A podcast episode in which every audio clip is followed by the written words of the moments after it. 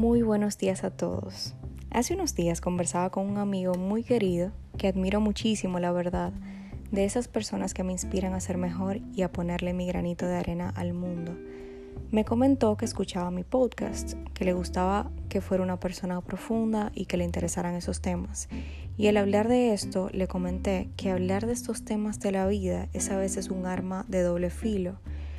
La gente cree que uno quiere insinuar que se las sabe todas. Y mi pregunta es, ¿quién se las sabe todas? Todos estamos experimentando y creciendo cada día con miles de cosas que nos pasan y este intento de podcast donde comparto mi visión acerca de ciertas cosas y experiencias que me pasan no es más que eso.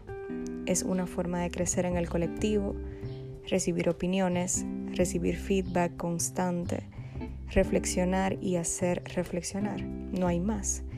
Porque quedarme estancada no es mi estado favorito para nada. Quiero que entiendan que para hablar de un tema nos han enseñado a que tenemos que ser expertos, pero en la vida no hay expertos, no hay graduación, no hay título. Todos estamos en el mismo camino, nadie más para el frente que otro. Nadie está ni tarde ni temprano. Hay cosas que digo que pueden hacer clic contigo y hay cosas que no, y de eso se trata. Vive, crece y comparte lo que te parezca. El libro Aprendiendo a Amar de Covadonga Pérez Lozana explica muy bien esto y en sus palabras textuales de que todos estamos aprendiendo a amar. La vida es un juego, literalmente, y el aprendizaje es del miedo al amor.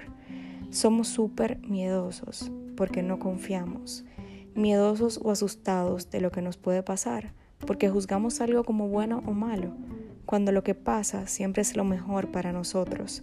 Entonces hacer un juicio sobre algo, decir que algo es bueno o malo, no es el camino, pero compartir, expresarte, ser fiel a ti, siempre lo es. Que tengan un excelente día.